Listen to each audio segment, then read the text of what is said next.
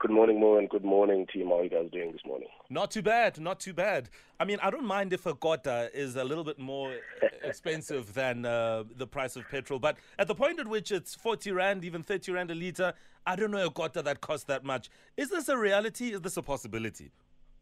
Yeah, I mean, I think um, they know it's not, Hmm. um, but I think the point, though, is the fact that we will be seeing increases in petrol prices, um, and I think this was already projected even prior to the issue with Russia and Ukraine. And this is due, you know, to a number of factors, you know, the demand and supply of oil, you know, and also now the geopolitical issues they have impacted quite significantly. And I mean, I think to understand that, you know, we'd need to just speak through, you know, the oil price and just uh, some of the movements that have been happening there.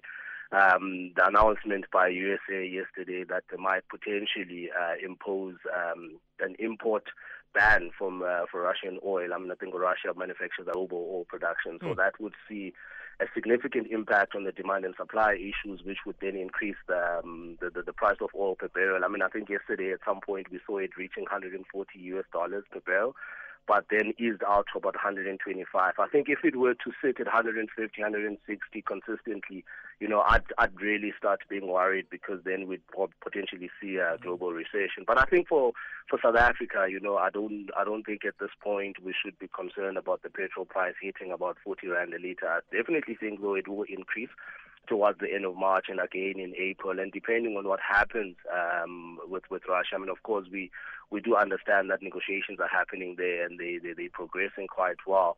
So I mean, I think the 40 rand is, is a bit of a stretch, but I think if you assume the worst case scenario, then you you know then you could say it's possible. You know, it's like saying is the plane going to crash, right? it's most likely it could it, it could, but is it? You know, it's, Yeah, it's, there's yeah, a lot sure. of factors that would need to go wrong for it to get to that point, you know. But I think I definitely think in South Africa, even if it were to get to a point where the the oil prices were increasing quite significantly, you know, there's a lot that government could do, you know, to to, to mitigate that situation. You know, if you just consider the the the, the, um, the fuel price in South Africa, you know, it's how it's formulated. You know, you've got the basic fuel price, which is about 48 percent. You've got regulated retail margins about 14 percent, and you've got taxes and levies, which are about 33 percent. And that's where government can sort of come in, particularly on the taxes and levies. And we've already seen the Yeah. finance And- minister and- and- expressing. And, yeah. and we know, uh, Bandile, for instance, that that's where a lot of us are drumming to say, oh man, go easy on the levies, go easy on the levies. Yeah. Yeah, I mean, I think that was exactly the question I was going to ask: was what government could do to help mitigate, um, because so much of this is outside of our control. You know, the geopolitical events. Um, so, besides the levies, what else could they possibly look at?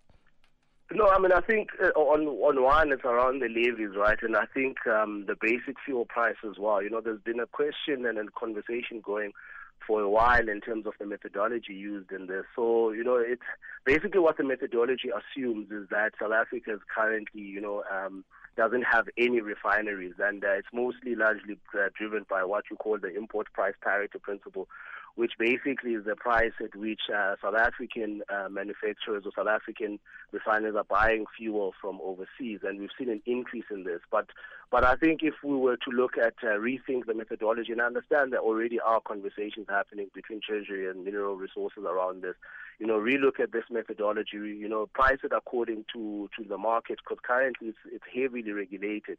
So there's there's definitely room there. You know, some experts have actually said that if we were to rethink the methodology of the basic fuel price, we could potentially lower the fuel price by over one rand per liter. You know, so there's also potential issues that they could do there. But I think the major thing beyond the oil price as well is the dollar and rand exchange rate. You know, because ultimately South Africa buys fuel um, on in, using dollars uh, in the international market. And what happens to that is going to be extremely important. And what we've seen is the rand has rallied uh, over the last couple of weeks, you know, and hasn't been inf- affected much, you know. But I think as sentiments sort of shift towards emerging markets, you might see a bit of um, a weakness in the rand. But I think for me, I'd be watching the rand more than anything. Right. Of course, you want to watch the the fuel price and the oil price, but the rand dollar exchange rate is going to be extremely crucial because South Africa buys so much fuel Sure. um, so, from so, overseas. so obviously a couple of things to consider, and just uh, you highlighting a, a number of them in terms of just some of the things and the factors that influence the prices of uh, what we eventually pour in our cars, which is really the biggest thing. Bandile, we'll leave it there for now, but thank you so much for your time. Bandile Mathandela, market expert, just talking about the possibilities of fuel prices hitting 30, 40 rand a litre, as some experts have um, suggested. Yes, it will go up, but maybe by not that much, but so many other factors to consider.